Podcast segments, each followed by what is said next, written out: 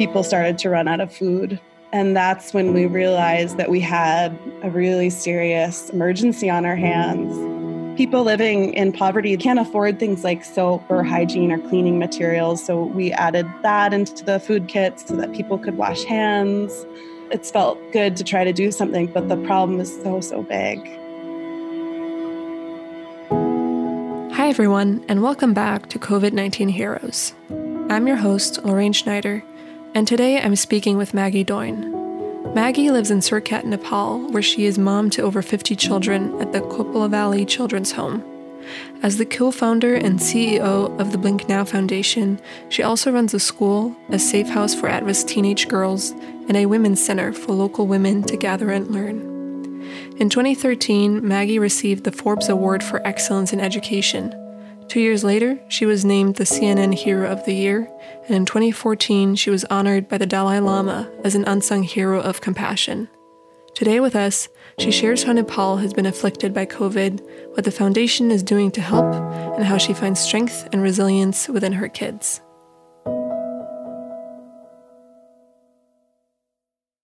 In the age of social distancing, there is no better gift than a go gift. What is a Go gift?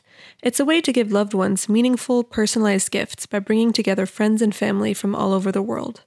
Everyone contributes by writing messages that get added to a personal, private website. One new message gets delivered every day, so the more messages, the longer the gift lasts, and the receiver will always have their own little slice of the internet to look back on. Head to gogift.com slash COVID, that is G-O-G-Y-F-T dot com slash COVID. Go Gift, the gift that keeps on giving. Hi, Maggie. Thank you for being on today's show of COVID 19 Heroes. Welcome. Thank you for having me. Thanks, Lorraine. Maggie, you are the co founder and CEO of the Blink Now Foundation. Tell us about its origins and what drew you to Nepal and the community that you're currently serving. I actually was not planning to come here at all. My life was set on a very, very different track.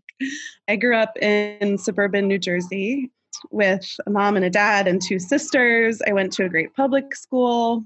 I don't know if you know anything about suburban New Jersey, but you're kind of um, groomed to go to college and you know do a very sort of cookie cutter, follow the dotted line type of thing. And at the at the very last moment, I was a senior in high school, and I just thought, oh my gosh, I don't really know a lot about what I want to do who I am or mm-hmm. what I want to be. And so it didn't really make sense to go and spend a lot of money that I didn't have on an expensive education. And I thought, why don't I travel? And so initially I signed up for a gap year, amazing, culturally immersive program that took me and other students around the world. And then I ended up in 2005 in northeastern India. And um, that's actually where I met my co founder, Tope, who uh, we were both working together in a Nepalese refugee NGO organization. And that's when I came to know about the issues facing Nepal. And I just got really curious. We were both, Tope and I, following the news and the events. Tope, because he's from a rural region of Nepal where the civil war was hitting very, very hard. Um, and me, because I was getting to know a lot of children and hearing their stories and seeing families separated. And you know when you're a refugee coming across the indian border that's pretty much as at risk as it gets. And so this project was focused on intercepting really severe cases and trying to give families and children refuge. So long story short uh, i ended up going to nepal on my first trip. I fell in love with the people with the resilience with the beauty of this place and there was also, you know, the raw effects of civil war and its effect on children and women. And so uh, Tope and I both kind of jointly decided we wanted to come here to Nepal and do something.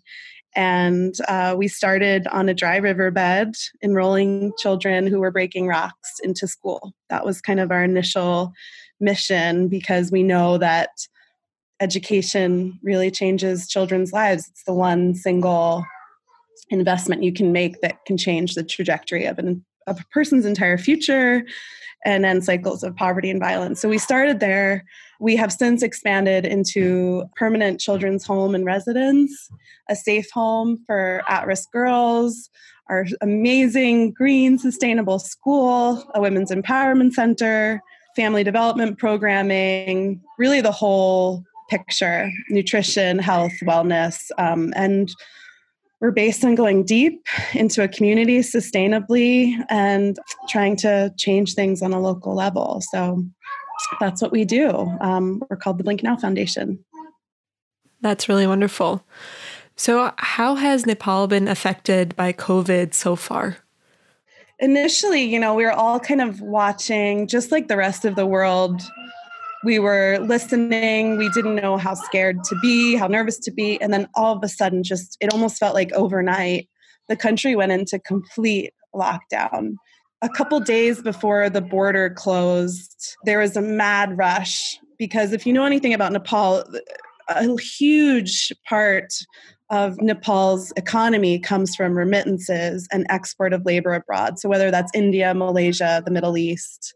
So, what happened was a lot of Nepali migrants working in India started to rush the border, and the Nepali government closed and sealed the border. And Nepal is also landlocked. So, to the north, we have Tibet, also known as China, and the Himalayan mountains. Actually, Himalayan mountains make up for most of Nepal. And then to the south, we just have the Indian border. So we had to kind of lock and seal off as a country. And, and nobody knew what the impact would be of the migrant people coming back. And what was really sad is that the Indian migrant workforce, the Nepalis working abroad in India, had nowhere to go. So there were just stories of people walking hundreds of kilometers without food and you know getting so desperate that they swam across the river because no one could work and i think the biggest thing to note about this situation in countries like nepal is that a huge part of the workforce is also daily wage laborers meaning that you know maybe you cut firewoods uh, from the forest and you carry it into town, or you're a vegetable seller, whatever you make in a day, two, three dollars living below the poverty line. Um, maybe you're a construction worker, a laborer carrying rocks. You take that money, at that two to three dollars, you use it to feed your family, and that's really what you have to survive on. So the biggest issue is that daily wage laborers, their work just stopped.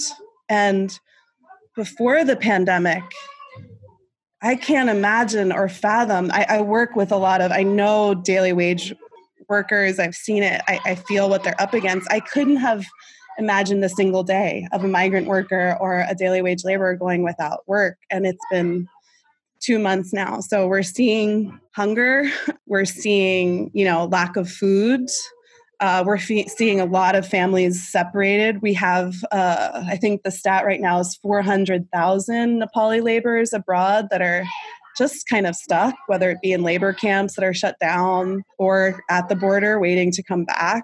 And that, you know, those remittances, which makes up for about 30% of the economy, aren't coming in, which is really scary. Tourism is shut down, which is the second leading contributor to our country's GDP lockdown is really serious here. Like, if you go outside, you just see police wandering the streets, which is a really good thing because if it were to hit, you know, we haven't seen coronavirus really hit here in massive. I think masses, I think there's like 200 cases. And if it were to hit, I mean, the hospitals are not set up to deal with mass sickness. So I feel like we're kind of holding our breath and at the same time worried about the poorest of the poor. Like in every country of the world, I think this really highlights the disparity and the inequality. The school children are not able to change to online learning. Nobody has internet, the power's out for most of the day. And schools are safe havens, you know, like for our student body, they get their school lunch at school. They that's their safe place where they come. So the issues are so they just go on and on. It's scary. I've been I've been really worried about it. Yeah, that it, it sounds incredibly hard. So, facing those challenges, what is the Blink Now Foundation doing currently to help with a COVID response? I think the first week we were all just sitting tight. We run and operate out of, out of a children's home. You can actually, I'm sure you can hear the 50 kids outside.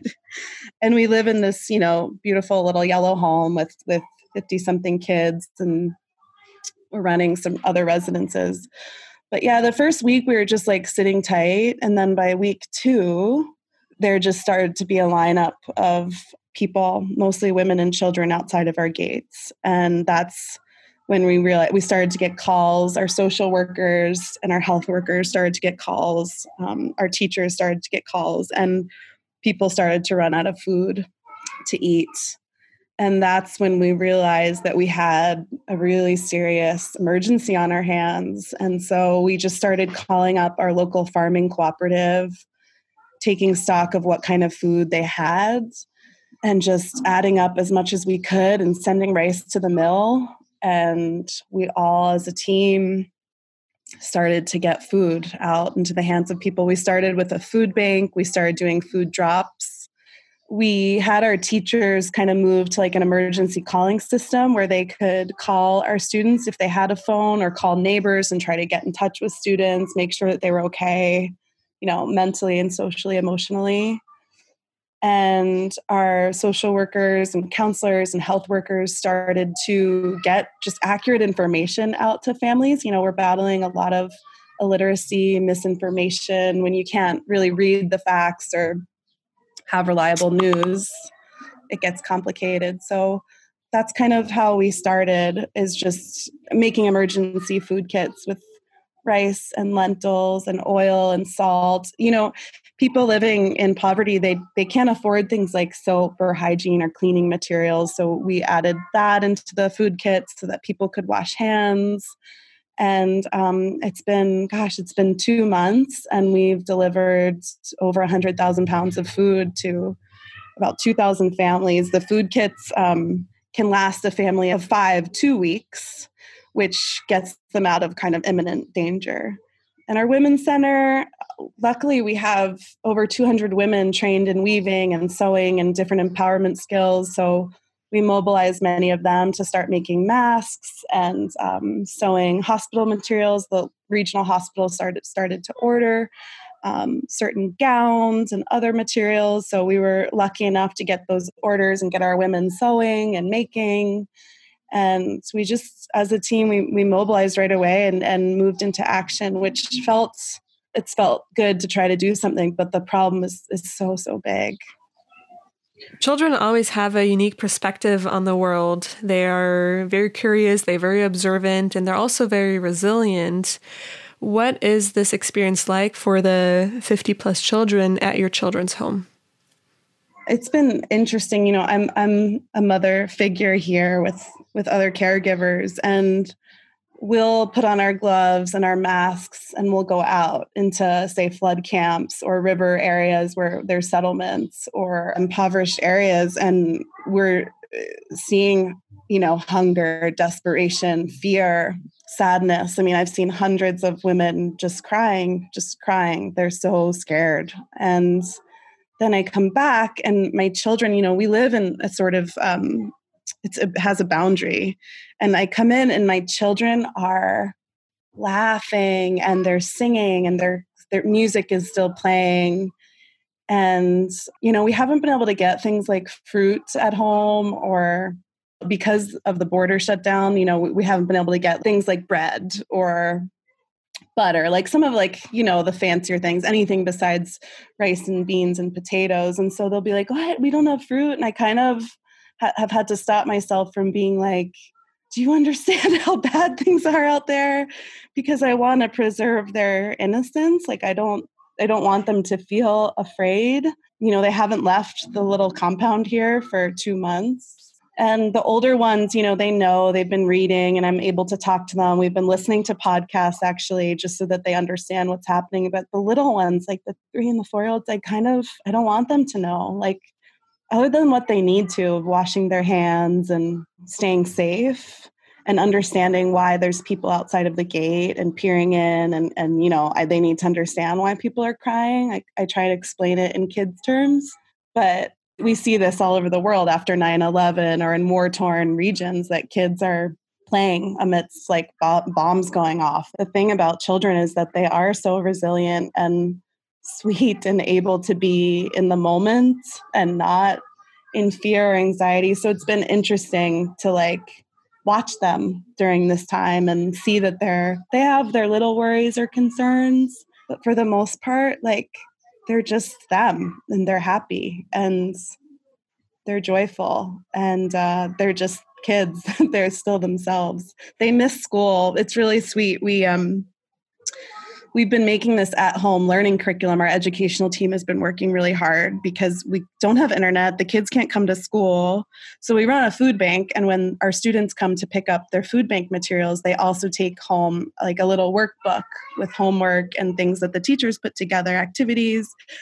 And it's really sweet because we'll see the kids and they'll be like, when are we getting our next homework? I'm so excited. Like they really miss school. I think they miss their friends. Um, and they miss school, it's nice to see them asking for homework. It's definitely the first time I've ever heard them asking for homework.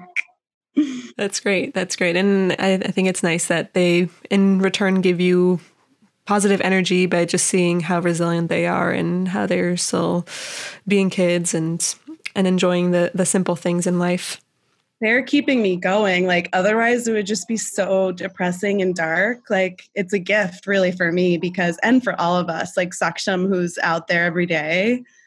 You know, it's hard. It's really hard emotionally and psychologically to see the pain and the suffering and then to come back to this yellow house with kids riding bicycles and music blaring and see people's generosity and care. It's like it's really good to have that balance, I have to say, psychologically.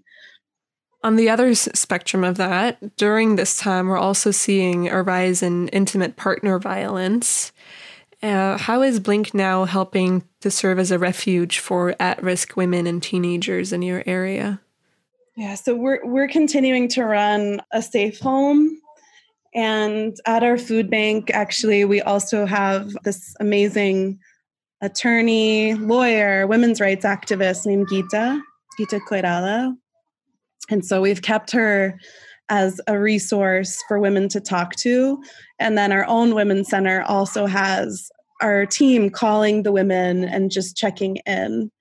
We have definitely, like you said, seen an uptick in domestic violence. I was talking to one of our young women yesterday who had fled her home and just left and, and was staying with a neighbor so um, we're just trying to get food. You know, our, our women come to the food bank, our Women's Center graduates.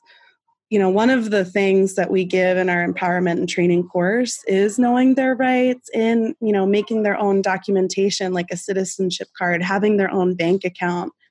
And we're seeing that now, like how important that is, right? During a time when you know they might not be able to get out or leave a bad situation. So we're just staying on the phone staying in contact making sure that they're in touch with each other to provide support because that's another beautiful thing about bringing the women's center women together. Now they have each other to kind of take care of and look after each other.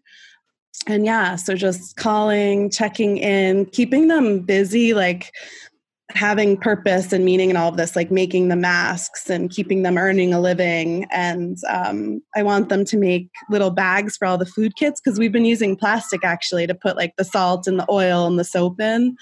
So yesterday we were thinking like, oh my gosh, we should Rosna, our women's center director, and I were like, oh, we could just have them make like really cheap reusable bags, and then we wouldn't have to be using plastic. So just again, getting them income generation and and support and counsel. But yeah, domestic violence is real, and we're seeing it now more than ever. You are from New Jersey, one of the most severely hit states in the US. Um, how is it for you personally being so far away from your family and friends back in the States during such difficult times? And, and I know that your husband and your daughter are also currently in, in Canada, adding this to that as well. Yeah, thanks for asking. Yeah, my um so my husband and I have we have a biological daughter and uh a few weeks ago there was an evacuation flight from the Commonwealth and my husband's Canadian. I'm they were both eligible to get on the flight in a matter of seconds we had to kind of make the decision and and they flew they flew back to quarantine and be closer to my uh, in-laws and my mom is in New Jersey and she's alone. And uh, I've been I've been talking to her. Actually, I talked to her on Sunday because it's Mother's Day. And um, you know, my mom's a realtor, so we're worried about her job and her work. And interestingly enough, she was originally a nurse. So she kind of knows what this means for just like the medical side of things. So I've been talking to her a lot about that. And she just looked at me through FaceTime and said, Maggie, like someone's dying every 43 seconds. And I can't complain about the real estate or not being able to work or the market dissolving. Like, I just want to stay safe and I keep sending her books and podcasts, and we're trying to, you know, it's like, okay, have you read this book, mom? Like, I just want her to stay, you know, um, she's really, she's a really strong person. But yeah, we're we're all scared about our parents, right? We're all scared and sad that they're alone and isolated. I feel like lucky in a way. Like I'm so surrounded by people here it's yeah it's strange to be away from like where the epicenter is you know there's this helplessness right like what do i do and in this case people can really only stay home unless they're a doctor a medical worker and a grocer essential worker so like everyone i'm like obsessively scrolling and reading the news and talking to people from jersey a lot of my board members um, are from new jersey a lot of my mentors and people i love and care about my mom included so it's weird. It's strange, right? Yeah, no, definitely. I I feel that too. Um, I grew up in, in Europe, and my entire family is is back in, in France and the UK and Germany, and it's uh, yeah, it's difficult being apart from family during those times. So amidst all of this, and I know that you touched upon it a little bit already, uh, talking about the children earlier, but have you seen any positive outcomes positive outcomes. Yeah, the skies are so clear blue. Kathmandu as a city, which is our capital, quite far from here, but my colleagues who are from Kathmandu said that they can see the Himalayas for the first time. They can breathe clean air. The rivers are clearing up. You know, wildlife is coming back. We saw like a jungly cat um, come to our our property up at the Green School for the first time so I mean that's the win in all of this, right? That the that the skies are clear, that Mother Earth and and nature is happier, and you know that meme that we've all been seeing. Like it feels like we're all getting sent to our rooms to think about what we've done. Like I've thought about that. I have to fly a lot back and forth. Like I'm always, you know, I have to take an airplane to get here. Both my husband and I, my husband's a cinematographer, director. We we travel for our jobs and felt like, wow, was all that travel really necessary? Like, so I think I'm hoping that the benefits continue. You know, like I've always said, oh, I want more time with the kids. I want more time with the kids. They're growing up so fast. Well, now I have that. We're cooking together. We're laughing together. We're reading more books together. So there are things to be grateful for and there are lessons to learn that hopefully when this passes and all the tragedy passes and, and we get through this that we can bring some of the good and the learning and the lessons back and yeah we know mother nature needed a break from all of us human invasive species we are that we are yep so I know you must have a lot of them. I think all of us do. But who would be one of your COVID 19 heroes? who is someone that you're particularly grateful for who's helping out? Without a doubt, it's Saksha, my um oh, I just cry just thinking about it. You know, he he's one of the only drivers we have, so he just all day, 16 hours a day, takes the truck and picks up food from the mill from our farmer who's a hero. Our local farmers 900 cooperative women. I mean the food kits are 75 pounds. That's huge like carrying he's carried thousands of kits and packed them along with the team. Um, but i was saying it's his birthday actually tomorrow and i i was thinking about him so much because it's his birthday and i was like he has been the center spoke of this wheel. I've always valued him i've always loved him i've always known he was one in a million but like he hasn't stopped.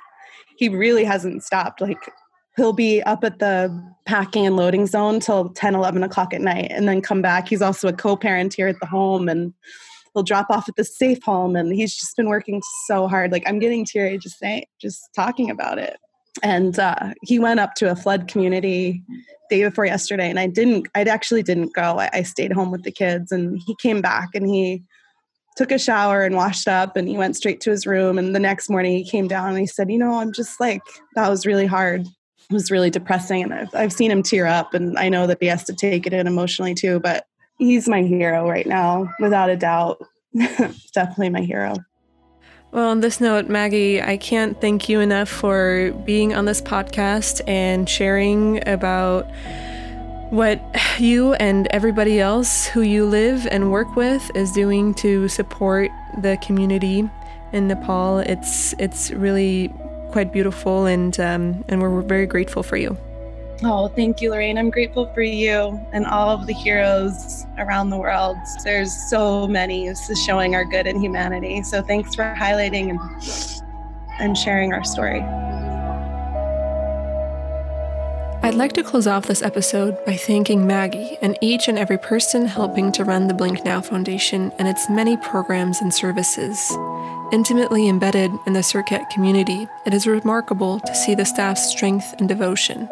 For me, this was one of the most moving interviews. If you'd like to support the Blink Now Foundation, please visit blinknow.org. You can donate money, shop handcrafted products made by Kopila Valley's Women's Co op, and become a sponsor. You can follow the show on Twitter and Instagram at COVID 19 underscore heroes and subscribe to it on all major podcast hosting platforms. Stay well, stay healthy.